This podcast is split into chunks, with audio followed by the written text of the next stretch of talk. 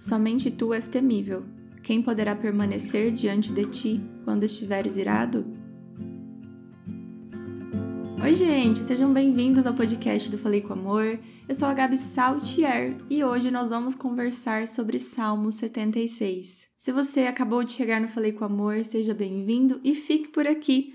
Ouça esse episódio que eu tenho certeza que você vai ter o desejo de continuar. Isso porque o objetivo do podcast do Falei com Amor é falar do principal amor, o amor de Deus por nós, de uma forma descomplicada, porém profunda e com base bíblica. Quem já é de casa sabe que nos últimos anos eu tenho feito um trabalho intenso com C.S. Lewis, que é o autor de As Crônicas de Nárnia, e eu faço parte da equipe do Tolkien Talk, que é o maior canal no YouTube sobre o universo de Tolkien. Acontece que Tolkien, escritor de Senhor dos Anéis, era melhor amigo de C.S. Lewis. E então, claro que neste canal que fala sobre o universo de Tolkien, nós precisávamos falar do melhor amigo dele que também era autor, que os dois mudaram a história literária. E é aí que eu entro, faço parte do Tolkien Talk há dois anos, exatos dois anos, foi publicado o primeiro vídeo lá na nossa TT Lewis, que é a playlist de C.S. Lewis, e depois de dois anos com um trabalho intenso, abordando as obras apologéticas de C.S. Lewis, porque ele tem muitas, né? E abordando algumas obras de fantasia, finalmente nós entramos no universo de Nárnia. E eu digo finalmente porque muitas pessoas chegam até C.S. Lewis por Nárnia, Muitas pessoas sabem que C.S. Lewis escreveu Nárnia, mas não faz ideia do tanto de obras que ele tem.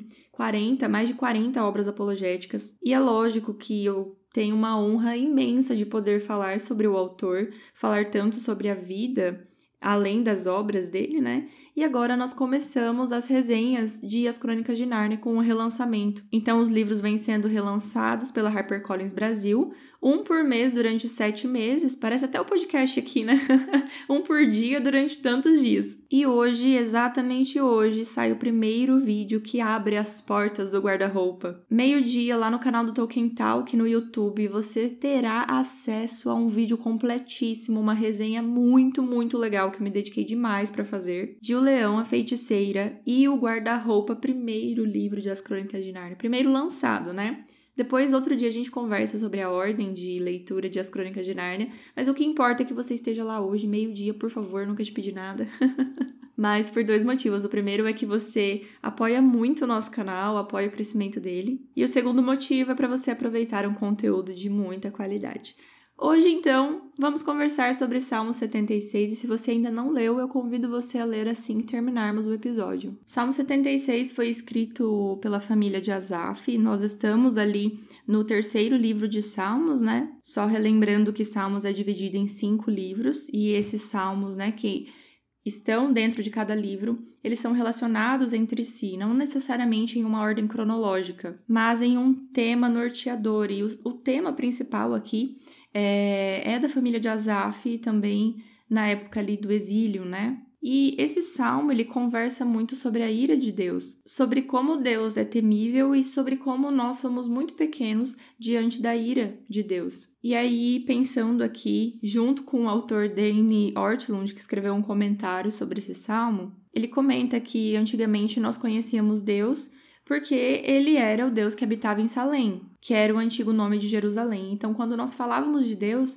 nós falávamos que Deus ficava em um determinado templo. Hoje nós não nos referimos mais assim a Deus. Ah, Deus está no templo tal, na cidade tal. Hoje é natural e automático essa relação que nós fazemos com a presença de Deus com Jesus. É muito mais comum ouvirmos hoje que Jesus está em nosso coração, que Jesus habita em nós, e justamente porque Jesus hoje é realmente o nosso representante. Então, se antes a ira de Deus era derramada diretamente, se antes, e agora digo no Antigo Testamento, Deus falava diretamente com o seu povo e intervia diretamente né, em cada história, hoje nós olhamos para Jesus como nosso representante e nós pensamos: olha só, é esse Jesus que faz morada dentro de nós. Mas aí, será que essa ira que Deus demonstrava lá no Antigo Testamento é algo contrário a toda misericórdia e bondade, a um coração manso e humilde que Jesus nos demonstra? Na verdade, não. Hoje nós temos essa presença misericordiosa de Deus